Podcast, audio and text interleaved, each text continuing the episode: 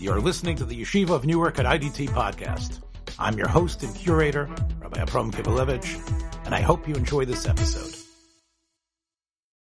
This is Gaonic literature, part two last week. Today I want to talk about really what makes Rav Hai Gaon great, which is really his halachic preeminence. Uh, the Chuvas Hagoinim is, is, is an area uh, that, as Rappaport said, as he predicted, would grow, would grow with the discoveries, the discoveries of ancient artifacts and archaeology. And indeed it has. And there, there were experts arose in this field, but all of them would say that the, the name that comes up the most, a third of all Gaonic material has Hai's name on it. Now, of course, he was the last. But as we said, he understood he needed to write. And he wrote Chuvas, Perushim, and whole Svarim. Um, some of them have been lost. Others survive partially. Others were not sure because Rishonim who bring him uh, sometimes attach a name to a sefer that perhaps it's only part of a work. All of this is it's a lot of speculation, and uh, uh, his one of his works, in particular, the one that is the most complete. It's called the Sefer Mekach Memkar, and it's incredible that you know Rav Hai Gaon dies um, in 1038, and uh, very soon after, this work is already in translation. It was written in Arabic, and it's a book about everything you wanted to know about sales, about how selling and buying happen within a Torah framework.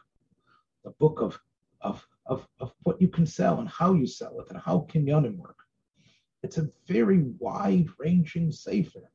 It's very modern if you think about it. In other words, the Rav on one hand, championed the Talmud and, and, and was an expert that everyone came to about why does they call, what, what does this word mean? What does that word mean? The Aruch is full of Hai's interpretations of various Talmudic phrases and statements and, and, and, and strange words. He was a Talmudist. He, he pushed Talmud Bavli as much as any of the previous Gaonim. But yet he understood we needed another work another work that would be, as I said, deep and wide, a work that uh, would cover a huge amount of material. And was a place you could look for that unlearned people could look for, and Rabbanim could also look to. Um, and I'm gonna. He, it's possible. as Simcha Assaf says that Hai did not invent this idea. Rav Saadia Gaon already, hundred years before him, and already thought in, a, in, in, in more of a holistic, large manner in terms of halacha. But I don't believe that Saadia produced anything uh, of, of this magnitude. So here is the introduction to the work, written by uh, uh, someone who was living in Provence, uh, possibly in Spain, but probably in Provence. His name was Rabbi Yitzchak ben Ruvain al Barceloni. Um, and look what he writes here. He says, Sefer Hachibur Sefer Memkar. This is the book called Mekahu Memkar that was written. Hittik is really a strange term. It wasn't really copied. It was actually composed by Rav the son of Rav Sherira, the Reish Mesifta. And both of them, as you can see, uh, have, have gone to Olam Haba. At least Rav Sherira has. Who hitik oso beloshen ha'erev? He wrote it in Arabic. Libnei oso aloshen for the people who spoke Arabic. Why? Because what had happened, even in Baghdad, even in the place where Talmud Bavli had its origins, Arabic became the, the stronger language, and Talmudic, Aramaic, and ideas of Chazal were not as understood. Vani, Yitzchok ben of Binosi I looked at this book. I decided to put this book that Hai wrote into what we call Lashon Ivri. Let's call it Hebrew for better, or for better uh, or worse. Lachenu Eretz Edo. In other words, under the Arab rule, they speak Arabic. But we are still under Christian rule in Provence, in, in the higher parts of France and Germany. We're under Eretz Edo. Asher lo yavinu We don't understand Arabic. It's interesting because you know you, you cross over into Spain, especially the southern part, the, the Moors and others. I mean, this where the where the Muslims conquered, Arabic was spoken and understood. It was the lingua franca. It's the Rambam's. The, it's the language the Rambam thought in, and yet you cross over. Derrida You cross over into Provence. They really did not speak Arabic. And he says,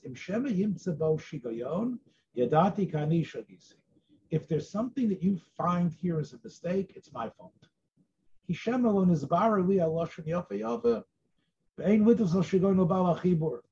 Don't think it was Rav Chai's fault. Asher Yitzhak, because again, I've turned it into Ivrit, and it could be I didn't understand the original and I'm only 35. I'm I, am 35 years old. I finished the copying. I translated it from Arabic into Hebrew. And this is Shnas Dalid Tachlach, Tatlach, or Brias Okay, well, you can figure when this happens. Dalid is the year 240. Tatlach is 838. So 240 and 800 is 1040. So it's basically 1078, which is basically 40 years after Rahai's death. So 1078, that is when he translated this, and it's Mecca Chumemkar with 60 different sharim. Let's take a look. Shar Aleph. What is a mechar? Is dover sheyikra mechar? What's a sale? What's not a sale? Shar Beis. What does a sale depend on? What is the thing that that that a mecher won't work with? What does it mean someone who sells shar gimel? What does it mean when you have somebody when you say that oh that person can sell stuff? Who is someone asher lo Who's someone that you can't say that he really sold it to you? For example, he's not a bendas. He doesn't understand what's really going on. So even though the words of sale are said, it's not really a sale someone sells something that doesn't belong to him, and it's still a good sale. How can Besdin, we're talking about selling something that doesn't belong to you, how come Besdin can sometimes sell something they don't really own, and it could still be a good sale? That is sell something, right? What does it mean to sell? What things can be sold? What's the objects that can be sold? What are things that can't be sold? Who can be a seller? Who can be a buyer? How can you have something where where you're selling something that you don't really own. I hope that you see, even from those first seven, the logical way Rav Hai was working. Talk about the eighth star. Hadin sha'anu donin b'vnei adam shabo atzivi sha'oser likach mehem. What about the fact that there are some times that the rabbis do not allow you to buy things from them? They have the brains they, the material is good, but there's some other reason why sales cannot take place from them to you. Those are the people. Now in Chartes, then there are things that you should not sell. Not that the people shouldn't be be the one selling it and you shouldn't buy it from them, but there's things that should not be sold, but with only certain exceptions.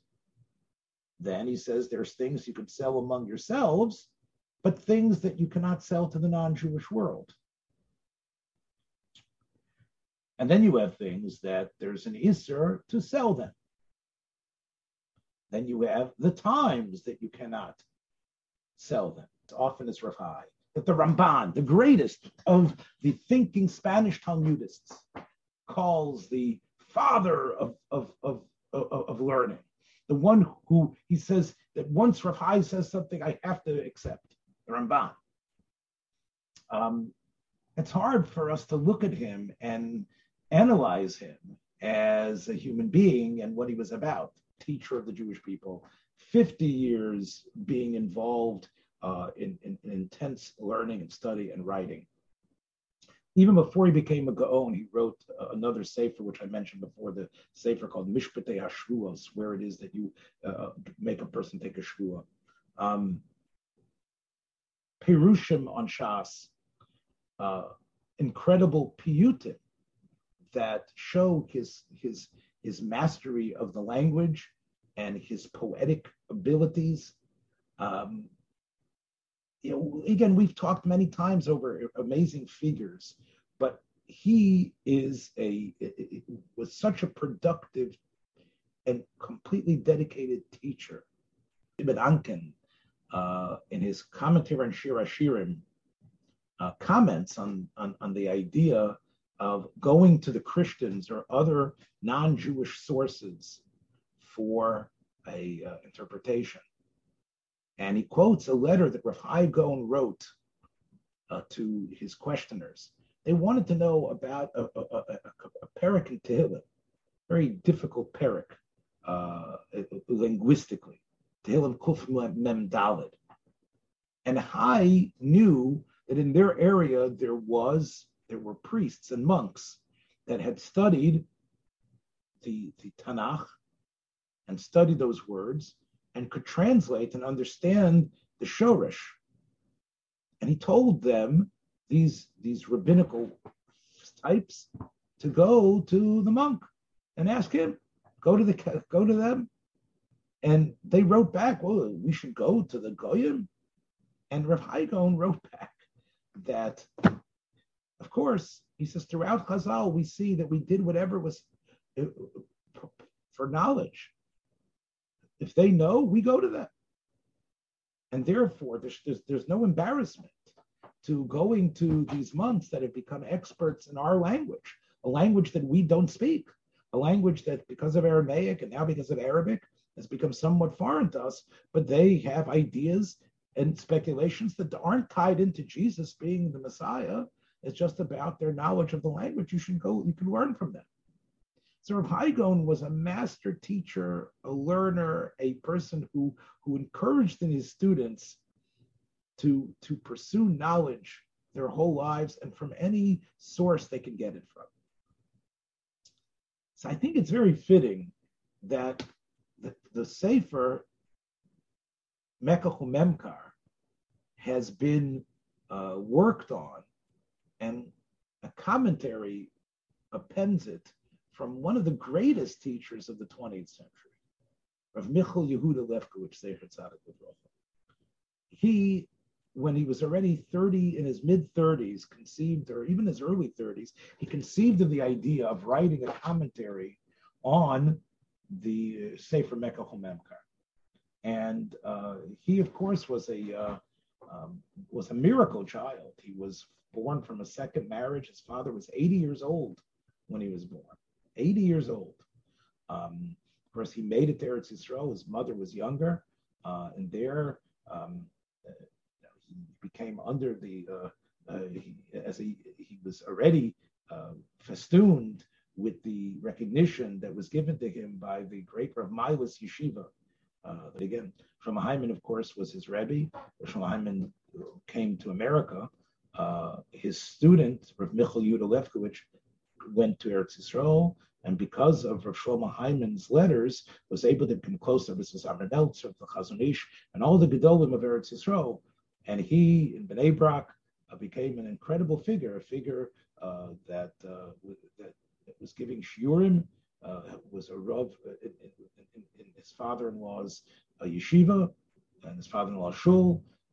When the Chazon Ish became ill, he started a shir for Balabatim that went from 1953 till he died in 2011.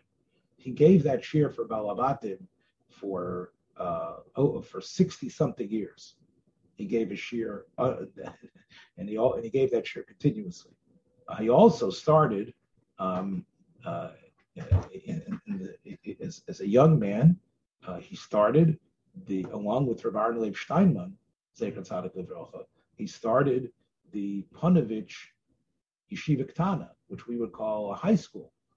And it was in the Ponevezh Yeshiva Ktana that one of the first students of the classes that he had was, of course, the Gadol Ador that was nostalgic of Chaim Kanievsky, Zecher Tzadik He was Rav Chaim Kanievsky's teacher. He taught generations and generations, and he continued till almost the, the very end to be involved in this high school, this Beit Sefer. It was from Michal Yudah Lefkovich. And besides doing that, he wrote Perushim on, on, on, on Shas, and he worked on this element. This was one of his, uh, this was a project that he loved and he put so much effort into, was coming out with a with Rav Hai Gaon Sefer Mekach Memkar. Uh, someone once came to him uh, to Rav Michal, who was a Rebbe in, a, in a, uh, either a Yeshiva Gedola, and said, I, am reaching frustration. I, he says, you know, I, I, need a break. I have to stop teaching. I, I want to take a year off. I, he, says, he says, a break? I don't even understand what you're talking about. How could you want a break from teaching? He couldn't understand how somebody could have burnout from doing this work, this this this work that is that is what God wants us to do. He didn't understand it. He said a, a, Rebbe is a Rebbe 24 hours a day. You have to be ready night and day. So even though he didn't live like a Gaon, Rav Michal Lefkovich is the, it's so wonderfully proper that he should be the person of the 20th century most dedicated to the Torah of Rav Hai Gaon, that he wanted the, the this incredible work to be brought out 49, and then again in the uh, the first 12 Sharim, and then he eventually uh, put out uh, the Sefer that included all 60 Sharim. And that is the Sefer Amekal Memka from Rav Hai. So here is the eighth Shar. So let's read a little bit of it.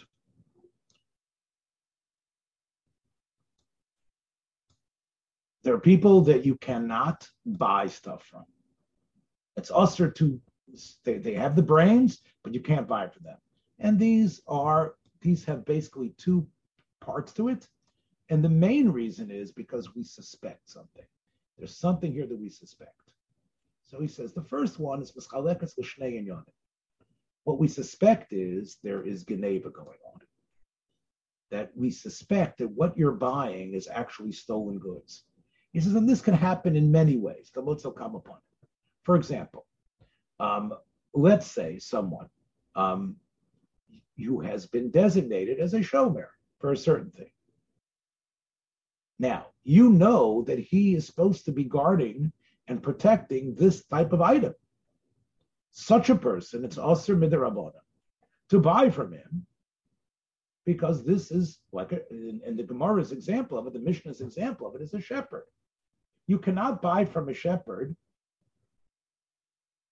wool, milk, or young animals, a gedi. Why?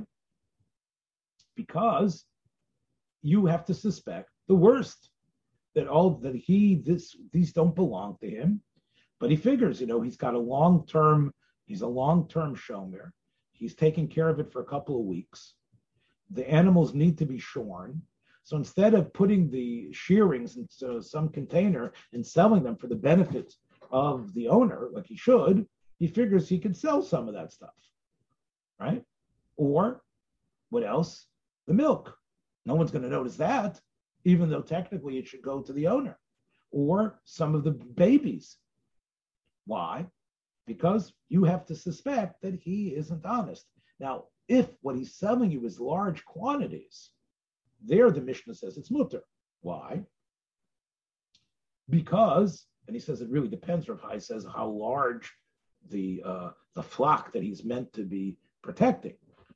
But if it's the type of thing that the considering the size of the flock, this percentage will be seen immediately as a problem. So therefore, we say the shepherd, although he might have thievery in his heart, would never do that. Because then the owner would know it. So even if he is a bum, he'll be afraid to sell it. And the fact that he's selling it is an indicator that it actually is part of his own stock because he wouldn't be selling stuff that he has been entrusted. It must be that this is his own stuff. The whole Isser, as the Rav articulates again,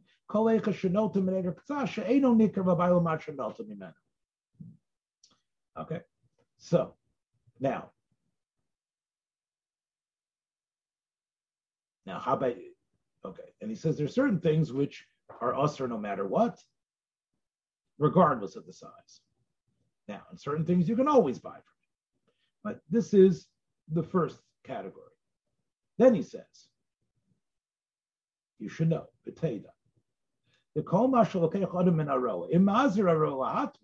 whatever, even though it's the type of item that usually you figure, uh, uh, he must own it. He wouldn't sell me so many. But if part of the sale is like a, a fevered phrase, um, okay, look, I'm selling to you, but you got to hide it. I don't want you to be seen. You know, I don't want anybody to know. Like it's only for you. Uh, nobody else should even know what you're doing. Here's a brown bag. Uh, here, take it. But I don't want anybody to see you selling it. So then you have to suspect what's going on.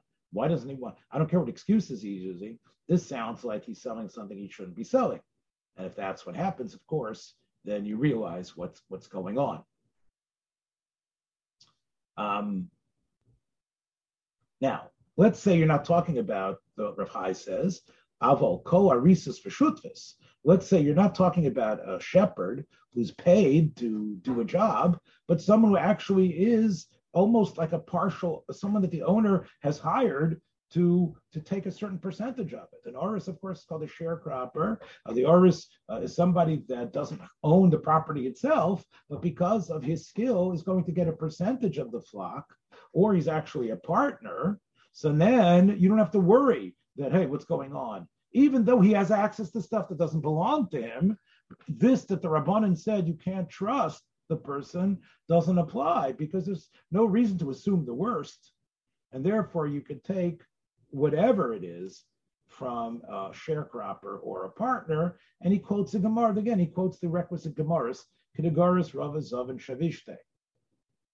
And Abai says, well, how are you able to do that? Isn't he a shomer? And Rav explained to him that an oris is different, and therefore we say the oris is selling it from himself. So here again is an example of Rav Hai logically going to the next element, and then quoting enough of the Talmud that you need, right? He's not over, he's not over like the Bahag and even the Rif, who many times assume a certain amount of Talmudic literacy on behalf of their readers. Rav Hai quotes the idea, explains it, and then he quotes just what's necessary for the person to get the idea. Again, uh, unlike the Rambam, who wrote things in this necessary way and didn't quote any of the Chazal, Rav Hai seems to have mastered not only coming up with an incredibly logical formulation, but also being able to quote the requisite piece of Talmud that you need to know that you can be able to check that.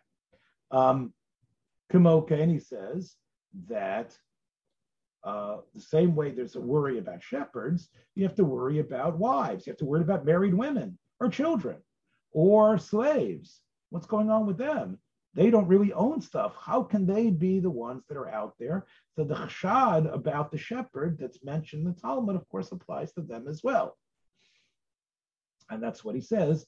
He says the only things you can buy, like the Gemara says, is that you can buy from married women uh, types of uh, items of, of, of, embroidery, things made of flax and galil, and things that in the various areas where their husbands have allowed them ownership of these places.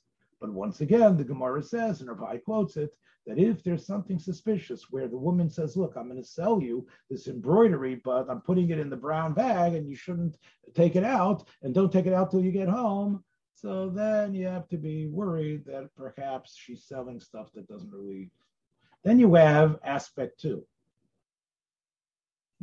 He's not a shepherd that is, has stuff that doesn't belong to him, and therefore you think he might be uh, a, a scoundrel, or a wife who has stuff that, that she has no right to sell. Someone who already has a history of selling things that are usher. In other words, you already know that he's selling things that he shouldn't be selling halachically. So here, you can't buy any, once we have him as an offender of selling something that he shouldn't be selling because that item it's usher to sell and to get profit from it, not because it doesn't belong to him. So then, usher likach mikol mashakana ba'olam. If, however, there's some connection to this that he's selling to the thing that's usher. Now, for example, and then he explains himself. We know if someone is choshed al bachoros, which means a bechor, of course, needs to go to the kohen. Even when the kohen has it, it, it, it is brought as a korban. But there are people who don't want to go through that effort. First of all, they don't want to give their bechorim to the kohen, the bechor to the kohen. And there's kohanim who don't want to bring that bechor as a korban. What were they choshed on doing? Of actually going and putting a mum in the animal.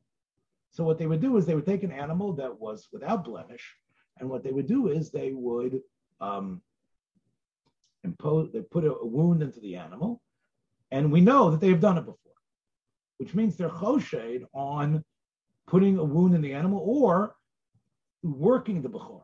The bechor is not supposed to be worked. In fact, even after the moon, the bechor is just supposed to be you can you can shecht it and eat its meat, but you're not supposed to uh, use that animal as a work animal or take any of its uh, shear off any of its fur or hair.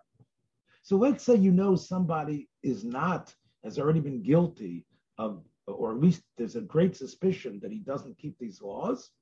So now, even if it's an animal, you can't buy any animals from him, and you can't buy any skin from him, and you can't buy any shearings from him, because it might be that these are connected somehow to a Bechor.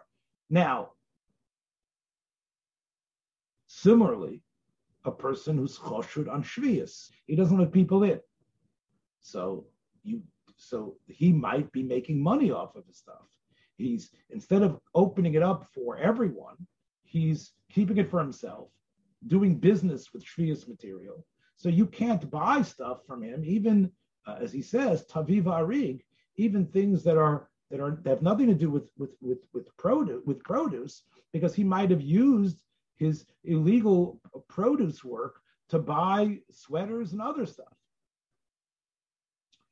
Similarly, he puts in the same category someone who sells truma. In other words, this is a Kohen who wants to get money and he knows that he has an excess of truma and he sells this excess of truma to Yisraelim as chulin. Or even a Yisrael who somehow has truma from his grandfather or something, instead of giving it to a Kohen to eat, we suspect him of misuse. So if someone is like that, you don't buy anything from him. You don't even buy mayim or melech. You don't even, which of course you don't take truma from water and salt. They have no connection to truma, but because of that, because it could be somehow the money that he got from selling truma, he now might have bought uh, some sea salt and he's selling that. You don't buy that either. So Rav Chai has, as you can see, logically uh, delineated between the things that the people you're not supposed to buy from.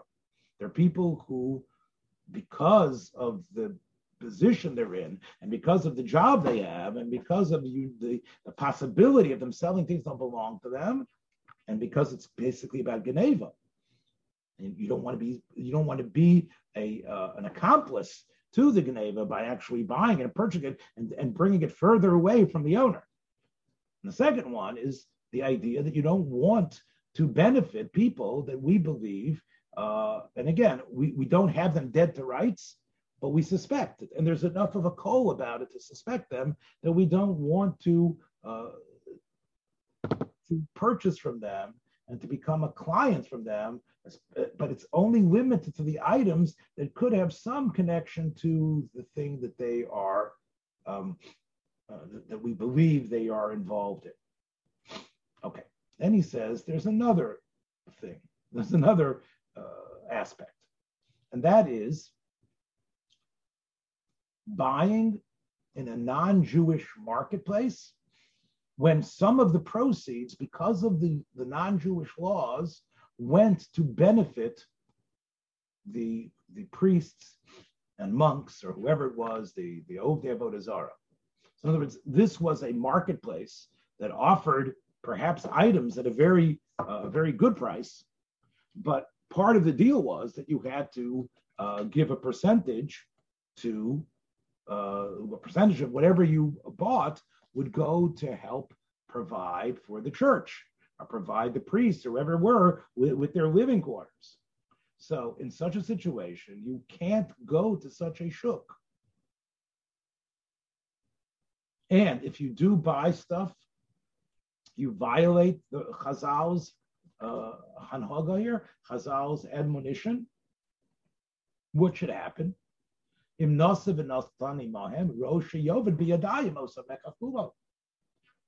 The rabbis are very strict about this. They don't. They realize what could happen if we. Everybody wants a good deal. Okay, so whatever I got, the ten percent of that uh, of the profits that the that the that the that the store owner makes is is is, is, is goes to uh, provide for the priests. Well, we don't want that to happen. So the rabbis say we treat it like it's if you have violated this rule, that the stuff that you buy it's aser bahana. And again, he brings the Gemara, our senior of Nasan Omer, Yom, if it's a day, Sha'aku manichas poes that the non-Jewish uh, government says there is a tax on everything that's sold today. All the profit, everything sold today goes to help provide our church. So, what should it be? If a Jew is there, he should he said he should not take anything from it. And if he does, even if it's an animal, we're going to do a very incredible thing in order to stop that because we know people are uh, have a great Yetzer Hara for the deal. If he bought an animal on such a day during Christmas week, whatever it was, te'akir, that animal needs to be basically wounded in a way that, it, that it, it, you, you, you destroy its legs. And if there are payros, ksus they should all lie there and rot. You can't bring them home. And if what you did was you went to a money changer or you got metal, so basically what you're going to do is, well, those won't rot. So what are you going to do with them? So you're going to take that value and you're going to throw it to the Yam HaMelach. So then the Gemara says, Ramini, is this true? We have another Bryce that says that Rav Gon quotes that you're able to go to this fair. And even though it's a non-Jewish fair, and you're able to buy all different types of things in this non-Jewish environment. And not only that, you can even register it in their register books. So Rabbi Yirmiyah said to Rabbi Zera, yeah. So um, he says you can buy everything. You can buy avodim and shvachos. Uh, can you even buy? Can you buy a, a, a Jewish slave if he's for sale there, or even a non-Jewish slave? Because by doing that, you're taking him away from the non-Jew, you're machnas shina. So the Gemara says, wait, if that's the heter to buy, to get, even though like it's, it's a day of Avodah Zarah, but you're saving this guy, why can you buy animals? So the Gemara, so, so Rabbi Yochanan says, no, that depends. If, if the guy you bought it from officially gives money to the Avodah Zarah, then it's usher. But if he doesn't, it's all right. Rabbi Yaakov said what? It really depends.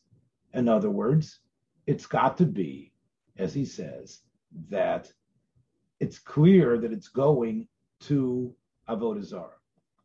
If it's not so clear, um, then if it's a if it's if it's not if it's not a, a, a businessman you're buying it from, you're buying it from an individual party, then even though it's the Avodah Zarah week, you're able to buy it. Is that there's a tzivoy that the object itself, not because of the people involved, the object itself should not be sold unless it's for a specific purpose. And there are five examples of it. The first example is a Sefer Torah. A Sefer Torah is so important, it should only be sold for two reasons. Either because this is you need the money to get the right rebbe or the right yeshiva to go to. You're allowed to sell that Sefer Torah in order to be able to learn Torah. There's no use having this beautiful Sefer Torah if you don't understand the ideas behind it and you're not able to learn. Or you need to get married. If you need to get married, and the only way you can provide for your wife and have a regular Jewish home is by selling the Sefer Torah, you could. Otherwise, you do not sell the Sefer Torah. Um, Rabbi Ephraim Greenblatt, you might want to know this, uh, Bob, told me that this is one of the reasons he doesn't sell Svarim. Because even when he gets copies and other stuff, um, he says it's it's like selling it's like selling a Sefer Torah. Now I know that eventually his library was bought. I think a good amount of his library was bought by by a certain educational institution, I believe. I'm not 100% sure about it. But I remember Rabbi Ephraim telling me this that that you know like even when he got doubles or triples of a sefer so i remember going to him and saying hey, you know i said you know Rabbi Ephraim, you you've already got the sefer now you've got another you've got an upgraded edition maybe you're interested in selling the old edition and he said he, he has a kabbalah not to sell svarim based on this you know it's like selling a sefer Torah okay um, the second thing that you're not supposed to sell is yourself to be an Eved. But Again, there's an exception. If you are so poor, as the pasuk says, and you, you you're starving, but if the reason you sold yourself is because uh, your wife is bugging you because she wants this this villa in the Catskills, no. Or it's because there's a certain prize cow that you want that you think is going to be great for you, but you need to go sell yourself for a couple of months in order to earn that. No, you can't. It says it has to be that you are so poor, you have been you have been pressed down, kiyamuch, that you've already, you know, you're in a lower state in terms of what you can purchase. You've already been lowered into the below the poverty line. That's when you're able to sell yourself. You can't sell yourself because you have this desire because you think you're gonna this is what you need and out of desperation.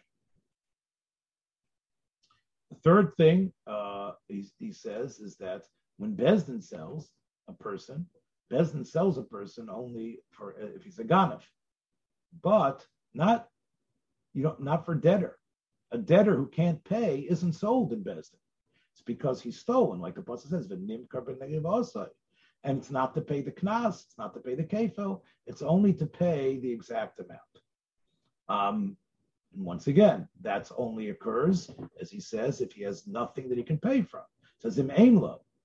But if he has anything, even stuff that he could sell in his house, then he is not sold. A human being should not be sold. All right. Then he says the fifth thing which we say should not be sold is a, a field of inheritance that comes through, uh, of course, in the time of the, uh, Eretz Yisrael, that was part of the original uh, uh, inheritance of the Jewish people, that you should only sell mipnei adochek, when it says, ki are things that you cannot sell. You can't sell them to non-Jews.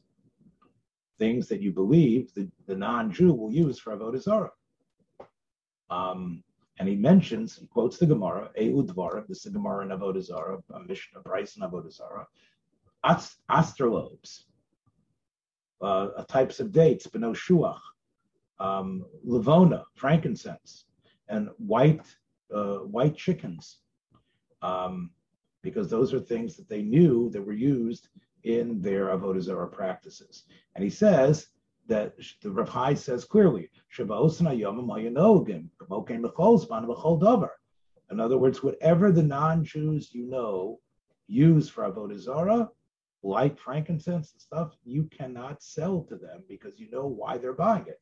However, he says that's only if he says if it's in the small amount that will meant for ritual purposes.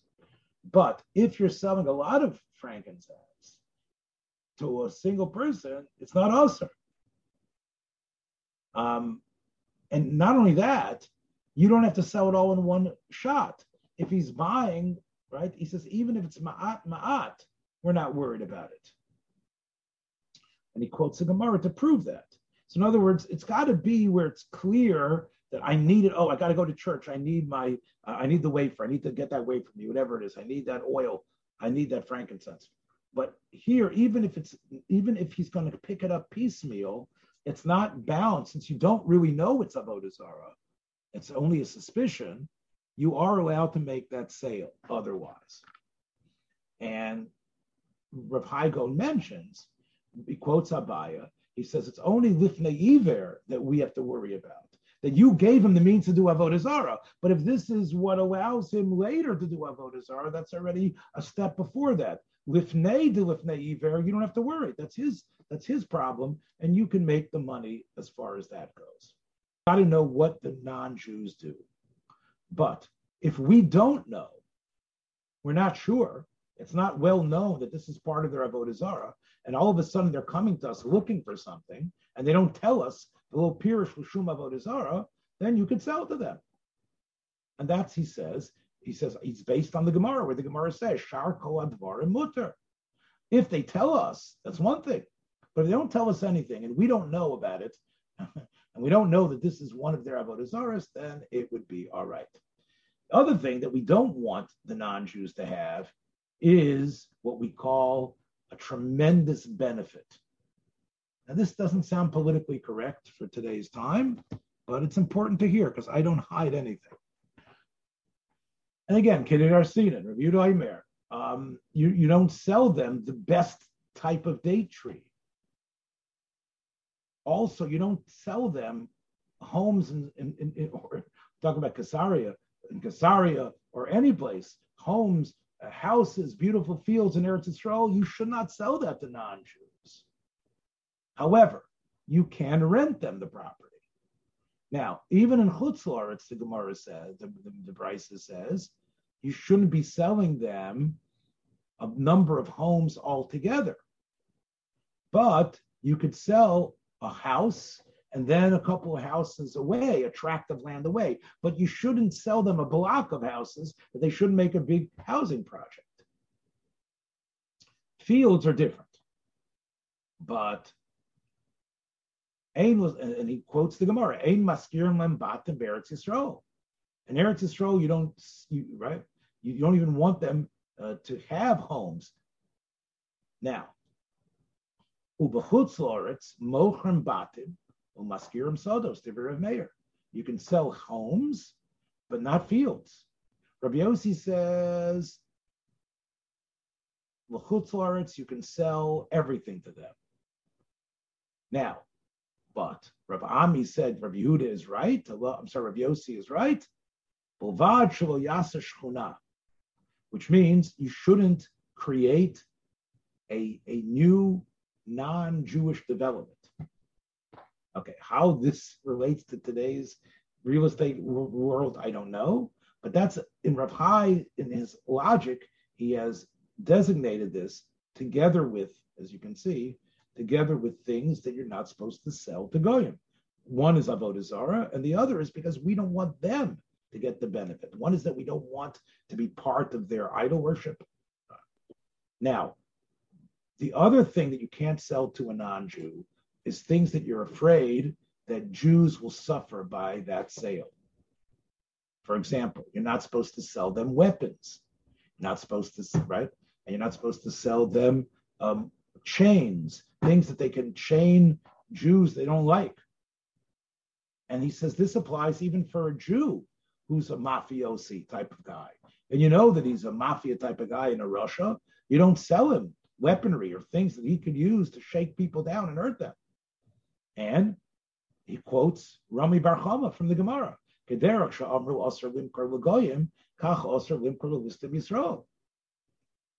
And the Gemara says, well, the listim, you're talking about the, the mafiosi guy from Murder Incorporated. If he's a killer, then that's exactly a non-Jew. That's not, it's not about Jew or non-Jew. We're talking about someone that we suspect is going to kill with it. So the Gemara says, no, we're talking about not that you can kill with it, it's the type of thing that you could really use it to save people. Uh, and that's the question. Maybe that, if he already has a reputation, even though some people say, hey, I use that gun to protect people, you have to be worried about it. And then he talks there about what about uh, implements? What about farm implements that could be used as weaponry? Um, Rabbi Kivelevitz, yes. It, when we we're talking about non-Jews generally, are we making a distinction between or not making a distinction between non-Jews generally and, and people who keep the Sheva Mitzvot b'nei Noach? Rav Hai Gaon is not the Meiri. Rav Hai Gaon did not go as far as distinguishing between different types of non-Jews. Whatever okay. sort of broad-mindedness he had, I, I don't see that in his in, in his writings. Um, I, I, haven't seen any record of that. And the fact that he again wrote this work indicates that he wanted it to be used.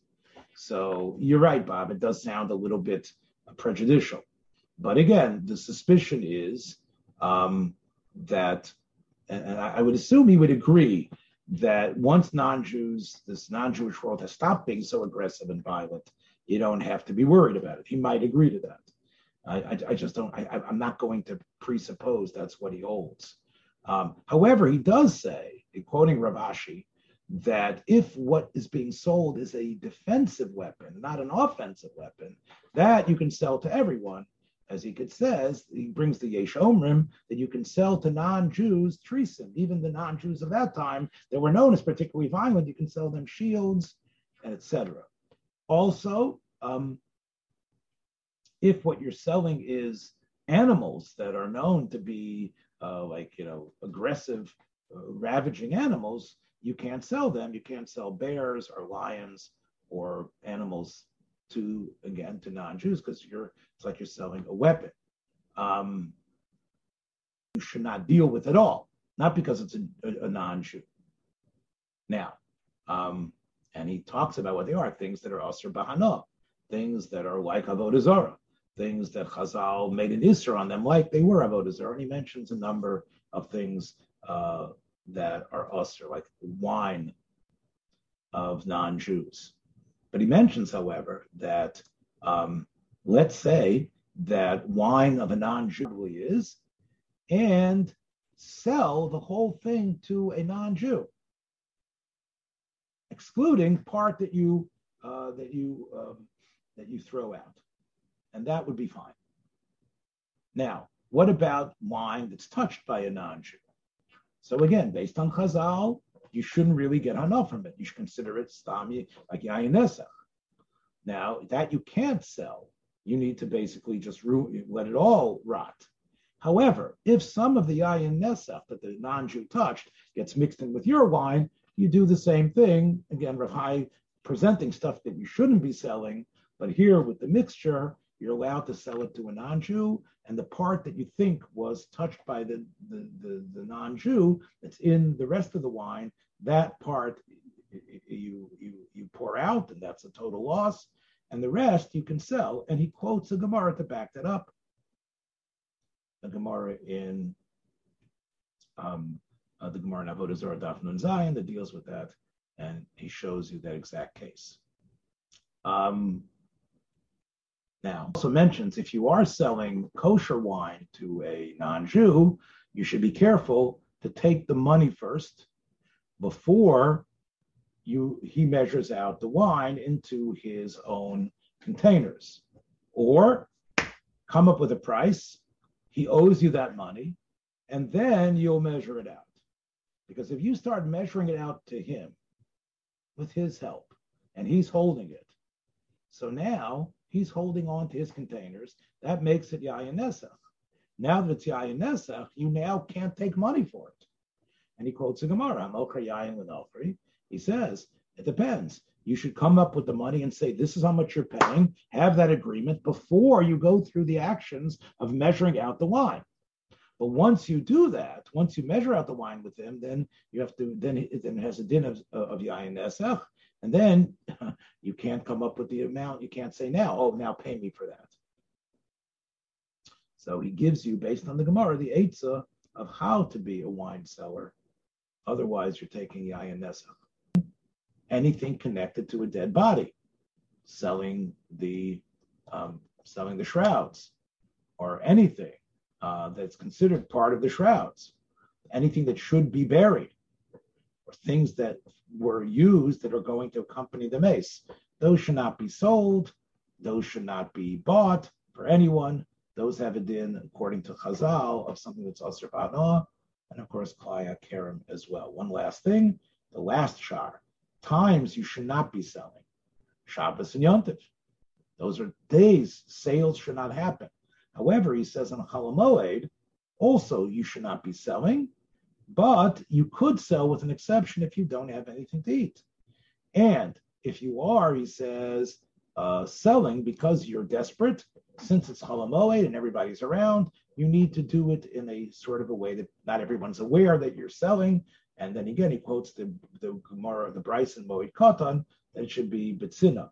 He also says on Erev Shabbos, as we said before, you can't sell anything to a non-Jew because he's going to think, uh, again, because we're afraid that you're going to become to lend him things and lend him animals. So Chazal made an isser of selling anything to a, uh, a, a non-Jew on Erev Shabbos, unless there's enough time for him to take it from your house and get to his house.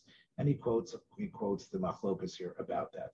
Um, he then mentions times that you shouldn't be involved in sales, specific times, and those are the, the first mission of Avodah Zarah, three days before uh, the the Chag, that you can't deal with them, and um, and he says here he mentions he says that's only when that Mishnah, the three days before their day of Avodah Zarah, we couldn't deal with them. That's when that Mishnah was written for the Bnei Eretz Yisrael.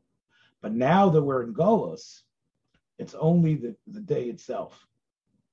And then he quotes Shmuel that says, "Ubegola ein yom chag bovad." But then he says a chiddush here: Yom chag she'ena kvua What about if it's a if it's a day that in your this area among this sect it's considered their holy day? but it's not an all-encompassing holy day that every all the non-Jews of this area uh, respect. It's not Mufursa.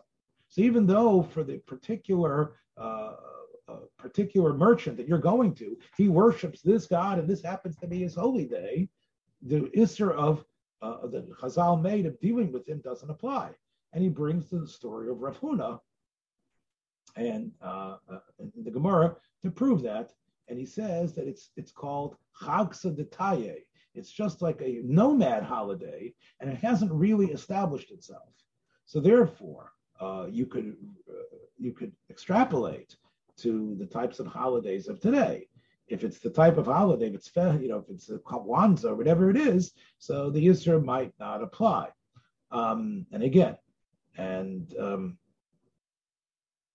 he mentions that if it's the type of thing that if you don't sell it, you're going to incur a loss, that it's a total loss, you won't be able to sell it to anyone.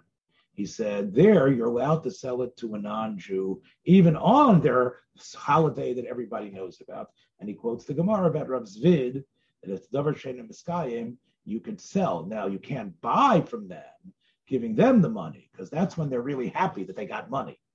But in terms of selling them, Again, Chazal give you that loop. He uses the Shemitah year as a time that you cannot sell items that people use for work because you have to be worried that if you're going to be selling plows and other things, they're going to be using it to work the fields on Shemitah. If it's the type of thing that is meant to work a field, even good Jews, you shouldn't be uh, uh, tempting them. But uh, to sell them cows to sell them other stuff, you're allowed to. You can allow that on Shvius. Um, he also mentions that the only, in terms of payros Shvius, he says, again, we're not supposed to make a business out of it. But he says, if you bought, if you took the payros Shvius for yourself, you shouldn't be selling it. But as the Mishnah says in Shvius, you can have other people sell it for you. If you take payros to eat, uh, and you have leftovers, you can set up a little farm stand that you're allowed to do. You just can't pick it in order to generate your farm stand. Um, the other things, when he talks about other times you're not allowed to sell, has to do like around the Yom when you're worried about buying an animal whose mother was sold. And if you're going to shecht it that day, you're going to be over the Isser of Oso the espino. And there are certain times that we know so many animals are being sold that you have to be worried that this is the same day and you're going to be shechting it that day that the mother was shechted. And he quotes those days, calls of Erev Yom Tov Rishon Pesach and Erev Shavuos and Erev Rosh Hashanah, and even Erev Yom Kippur in some ways. So this is Rav Hai's. We did four sharim from Rav Hai today. And I think I think they are an incredible sample of wonderful thinking about comp- a number of complex subjects. And, and I think I think you'll agree with me that they are a marvel of organization and knowledge of what to insert in a way that the reader gets it. Again, I I, I just ran through it with you, and and you might have to just take my word for it. But I hope that I, I, I gave you a sense of how forward-looking uh, this type of work is.